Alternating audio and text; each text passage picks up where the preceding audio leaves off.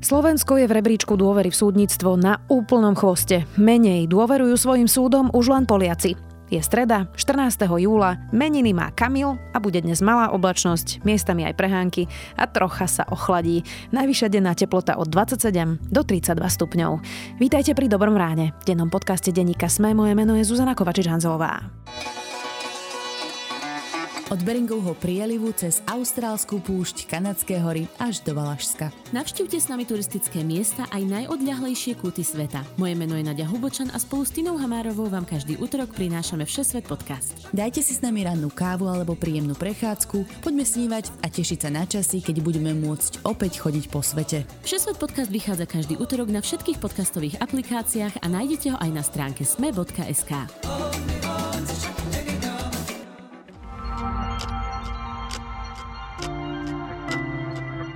A teraz poďme na krátky prehľad správ. Ak by sa parlamentné voľby na Slovensku konali v júli, zvíťazila by strana hlas Petra Pellegriniho s 20%. Na druhom mieste by skončila Saska s takmer 14%, na treťom Smer s takmer 11%. Vyplýva to z prieskumu agentúry ako do parlamentu by sa dostalo 7 politických strán, na štvrté Olano s takmer 9% sa doťahuje progresívne Slovensko, Smerodina by volilo 7,8% a KDH 6,2% opýtaných. Strana Smer podá podnet na Európsku komisiu pre vyhlášku hygienika o režime na hraniciach. Vyhláška zavádza povinnú karanténu pre neočkované osoby pri návrate zo zahraničia. Smer zároveň podal podnet aj na ústavný súd. Správa štátnych hmotných rezerv nakupovala tri zákazky testov na COVID-19 v rozpore so zákonom. Rozhodol o tom Úrad pre verejné obstarávanie. Štátne rezervy podľa úvo porušili princíp transparentnosti a rovnakého zaobchádzania. Zmluvu mali uzavrieť s úspešným uchádzačom, ktorého ponuka nesplňala požiadavky. Štátny tajomník ministerstva pôdohospodárstva Martin Fecko k 15. júlu odchádza z funkcie. Fecko sa po dohode s novým ministrom pôdohospodárstva vracia do parlamentu. Pôsobiť bude v klube obyčajných ľudí. Viac takýchto správ nájdete na sme.sk.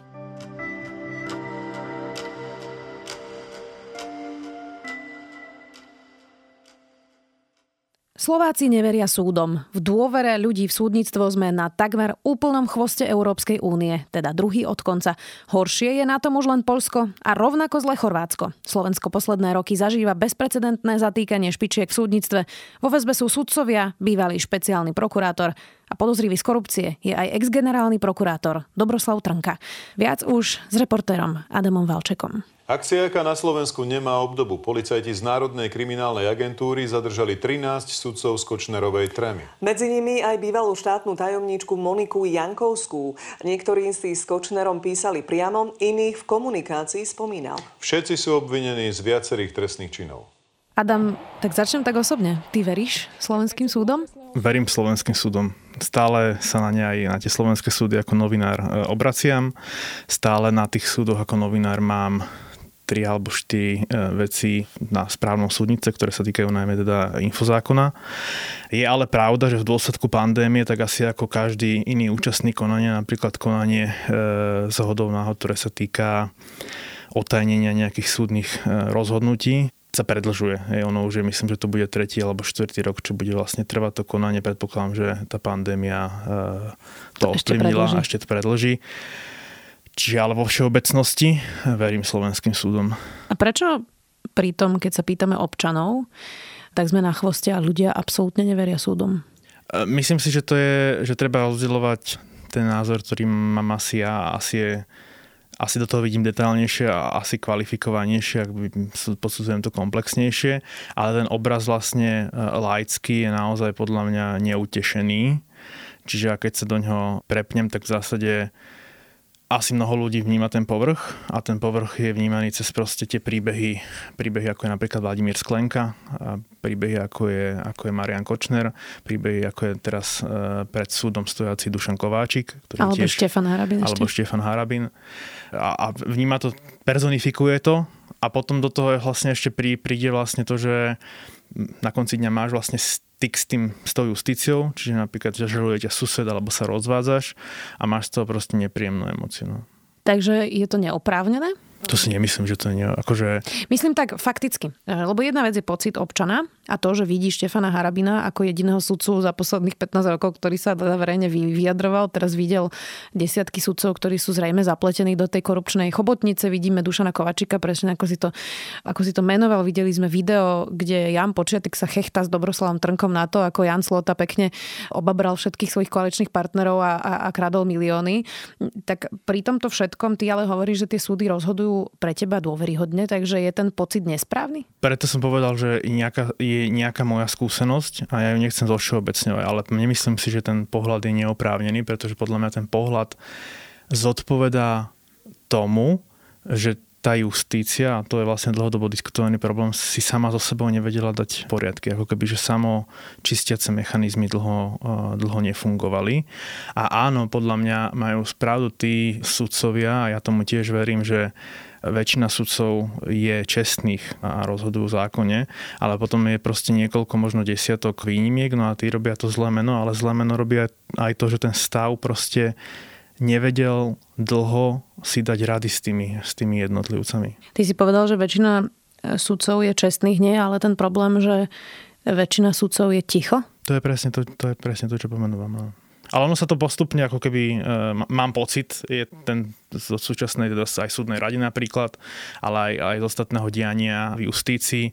Napríklad, možno sa o tom, aj sme sa o tom detálnejšie bavili o súdnej mape, že vlastne aj súdna mapa vlastne spôsobila, že sudcovia, ktorí možno boli dlhšie ticho, tak začali hovoriť a aj, aj odborný diskurs viesť. Jasné, môžeme sa baviť o ich motiváciách, ale akože príjem... Sebecké. To je to, že vždy sa ozvú len keď sa to týka ich samých. Uh, mne sa napríklad páči tento ich prístup, že to, že komunikujú. A ja nepovažujem, pokiaľ ide o, súdnu mapu, ako keby jasné ich motivácie sú rôzne, ale nepovažujem to za tak vyhrotené alebo kontroverzné ich ozývanie, ako napríklad pokiaľ išlo diskriminačné žaloby. A ne, akože nesúhlasím s tým, že ich ozývanie sa a vedenie odborného diskurzu o súdnej mape je to isté ako, ako diskriminačné žaloby, antidiskriminačné. Aký podiel podľa teba má na tomto výsledku aj v tom eurobarometri, ale aj v tom pocite bežného občana Štefan Harabin? On bol dlhé roky jediný sudca, najprv bol teda minister, potom bol už opäť sudca, ktorý bol vidieť v médiách. Ostatní bola teda taká hrstka, ktorá sa proti nemu postavila, ale tých teda šikanoval. Tak aký podiel má na tom podľa teba Štefan Harabin? Z dlhodobého pohľadu určite zásadný ale e, ani by som to nepersonifikoval, skôr ide o ten vývoj, že vlastne keď už Štefan Harabin odišiel do zabudnutia, tak ho vystredal, proste vystredali iné postavičky slovenskej e, justície. Hej. Ako pre mňa na, na, najemblematickejší naozaj ten, e, ten Vladimír Sklenka. Ktorý bol mimochodom jeho ochrankár. Ktorý bol mimochodom jeho, áno, ktorý bol teda vodič, aby som, aby som bol presný. A proste, ktorý vypoveda teraz o tom, ako minimálne na bratislavských súdoch fungovala korupčná, korupčné schémy ako korupčná hydra. Mimochodom, ty si spomínal tie rozvody, tak predpokladám, že súdy rozhodujú viac menej spravodlivo pri rozvodoch, aj keď pri možno deťoch by sme mohli polemizovať. Ale tak dajme tomu, že viac menej je to, je to v pohode. Nemeria sa ale úroveň toho spravodlivého súdnictva podľa najcitlivejších prípadov a nie podľa e, toho bežného súdu. A teraz náražam práve na to, že, že máme tú históriu nevyšetrených vecí alebo vecí, ktoré na súdoch neboli dostatočne dokázané alebo ktoré sa potom vôbec nikdy na ten súd ani nedostali. A to je to, na čo sú tí občania zrejme citliví, že sme počuli nahrávku, ktorá je podobná hlasu, hlasu Roberta Fica. Všetci tak tušíme približne, ako to asi bolo. Všetci tušíme, ako približne asi bola kauza Gorila. Aj tu nahrávku rozprávku sme opäť všetci počuli, tak um, že tá realita na tých súdoch vyzerá inak, ako sa javí? Ja súhlasím s tým, že ja som teda na schvál som spomenul tie rozvody, pretože to je asi jeden z najemotívnejších typov konaní, do ktorého prichádza, akože cez ktorý prichádza do kontaktu bežný človek e, s justíciou a vlastne on nemá víťaza. E, rozhodové konanie ani konanie o, o teda e, určení, komu budú zverené deti do starostlivosti. A áno, súhlasím s tým, že vlastne názor na justíciu sa podľa mňa tvorí cez tie emblematické kauzy spoločenské, ale on sa tvorí podľa mňa ako keby aj, aj mimo našich eh, bublín novinárskych a práve cez tie individuálne konania. Tam naozaj podľa mňa ako keby asi najikonickejším takým bežným konaním sú tie rozvody a zverenie maloletého do starostlivosti. A aj tam, ak, ak teraz poukážem nedávno zistenie nadácie zastavme korupciu, tiež by sme mohli polemizovať o tom vlastne, ako súdy rozhodujú o zverovaní detí do, do starostlivosti. No a toto potom všetko determinuje ten názor ľudí, ktorých sa Eurobarometer pýtal na názor. Ale áno, jasné, že na jednej strane máš tieto individuálne skúsenosti ľudí, ktorí odpovedajú a potom na druhej strane tí istí ľudia čítajú noviny, pozerajú televízne správy a vnímajú ešte tu, ešte sa prehlbuje tá ich animozita cez tie kauzy, ktoré ktoré, o ktorých my informujeme, áno. Čo si myslíš, že by bolo treba urobiť, aby sa to zlepšilo? Tak máme teraz už sudcov vo väzbe, dajme tomu, že začala nejaká očistá justície. Pomohlo by, keby začali sudcovia oveľa viac komunikovať, vysvetľovať, alebo to je len taká povrchová vec a sú potrebné nejaké hlbšie reformy? Ja si myslím, že ono sa to už deje, že my žijeme vlastne éru zmien a aj štruktúrálnych zmien e, v justícii. Keď ideme pre, po takých sexy detailoch, tak si, si určite vníma, že napríklad dneska je pomerne bežné, že prokurátori sa nechávajú snímať kamerou. To už nám príde také, že vlastne to je bežné, ale teda keby sme sa vrátili v čase hoci len o 3 roky, tak vlastne s výnimkou asi Jána Šantu a pár jednotlivcov, si nepamätám prokurátorov, ktorí by vlastne úplne bežne e, nechав dovolovali snímať svoje tváre. Teraz máme predsedu Senátu Najvyššieho súdu v kauze vraždy Jana Kuciaka, ktorý vlastne jednak poskytol po tak závažnom rozhodnutí briefing. Peter Paluda. Sa, Peter Paluda. Mm. Jednak sa zúčastnil potom aj, aj diskusí, myslím, že bol pod Lapou a neviem ešte, či, či kde inde. Predseda špecializovaného trestného súdu e, veľmi transparentnú komunikáciu nadstavil predseda okresného súdu Žilina Jaroslav Macek e, ako do tiež dobrá, dobrý príklad toho. Čiže žijeme dobu, kedy sa to mení. Ale toto je len taký jeden z detailov. A ďalší, podstatná časť sú tie štruktúrálne zmeny. Hej. Čiže e, je tu nejaký návrh súdnej mapy, samotná myšlienka súdnej mapy, ja, ja jej fandím. Druhá vec je to, akým spôsobom vlastne bola odkomunikovaná so sudcami a teda aj s inými pracovníkmi e, súdov, administratívnymi a, a vyššími súdnymi úradníkmi pretože častokrát sa na, na nich v debatách e, zabúda a upriamuje sa na, na sudcov. To by mohlo priniesť nejaké štruktúrálne zmeny ktoré by mali bezprostredný vplyv na toho človeka. Či už zrýchlenie konania, či už kvalitnejšie odôvodnenie. Prebiehalo pripomienkového konanie k súdnej mape. Momentálne vlastne e, pani ministerka Kolíková má ďalšiu šnúru rokovaní e, so sudcami, aby im vlastne ešte lepšie odkomunikovala tú súdnu mapu.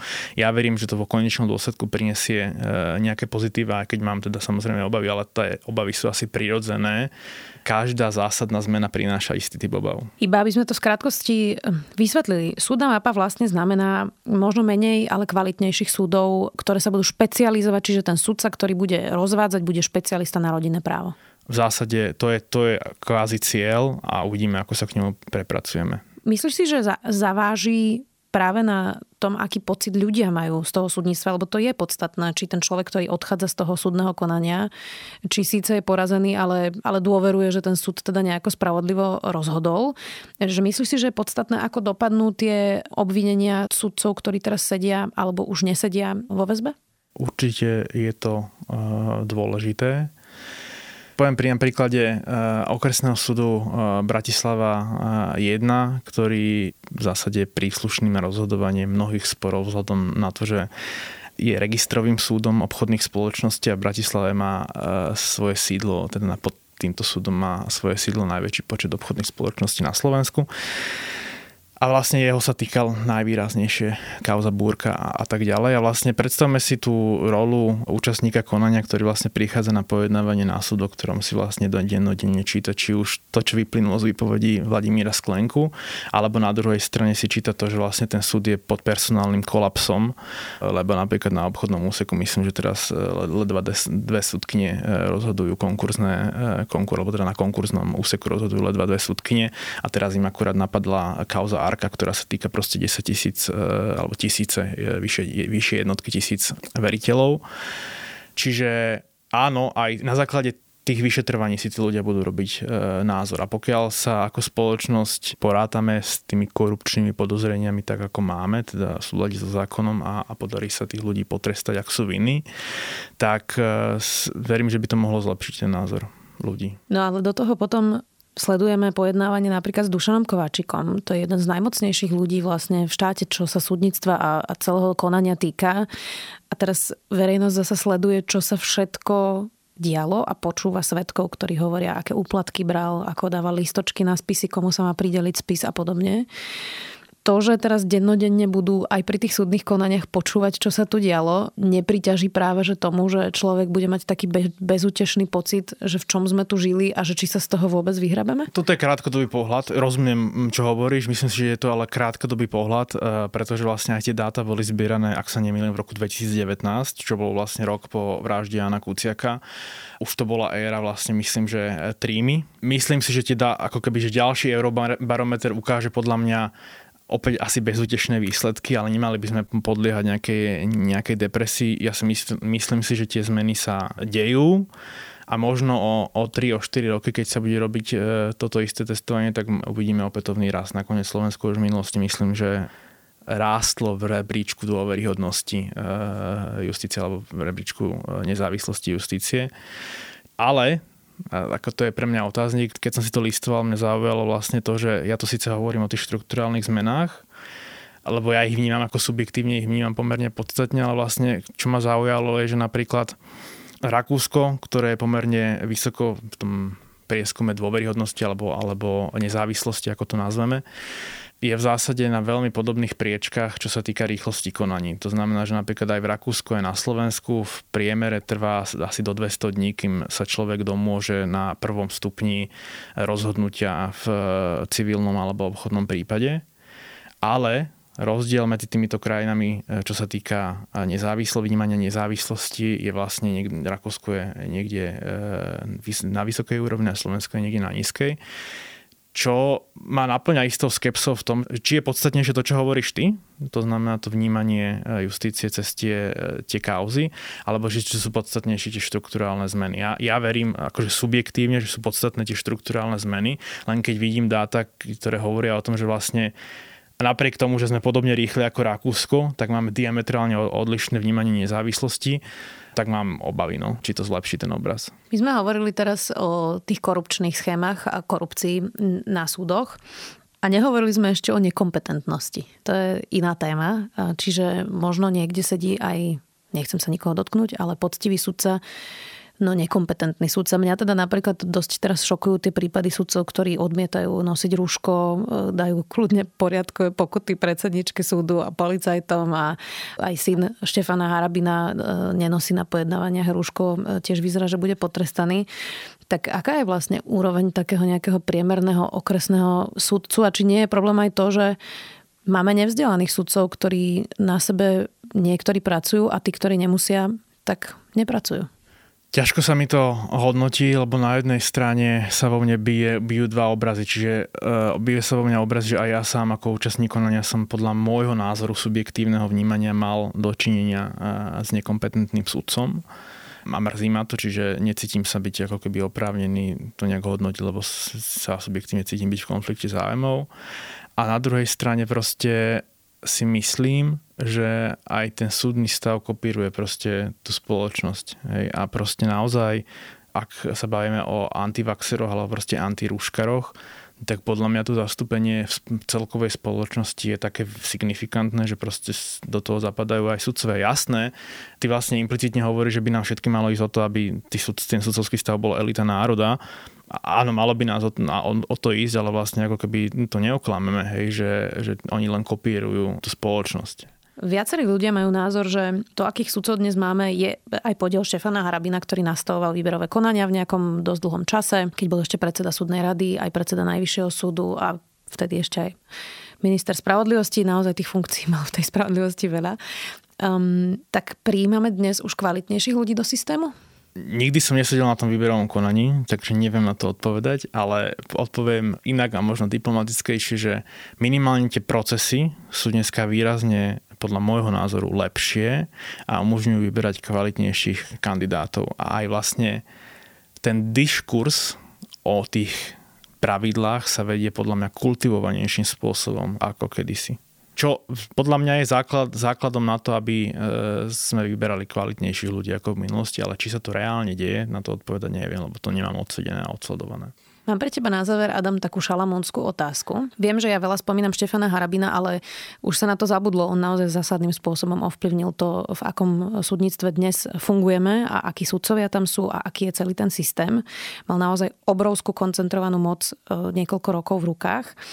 Mohlo by sa ešte zopakovať, že nie Štefan Harabin, ale niekto jemu podobný by mal tak koncentrovanú moc a dokázal by tak zdeformovať ten systém, alebo ten systém, keď hovoríš, že už sú aj zmeny a sú nejaké lastovičky, by sa ubránil teraz už trochu lepšie?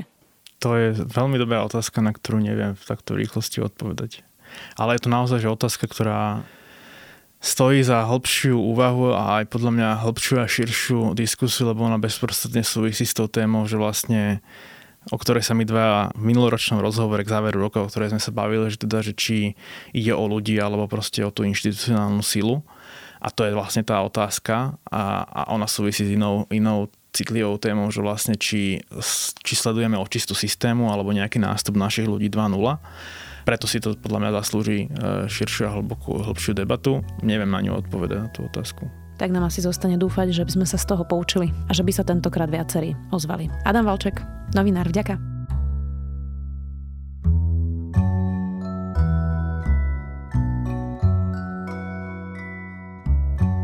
Vít Klusák natočil ďalší výborný dokument, tentokrát o rýchlej jazde za volantom.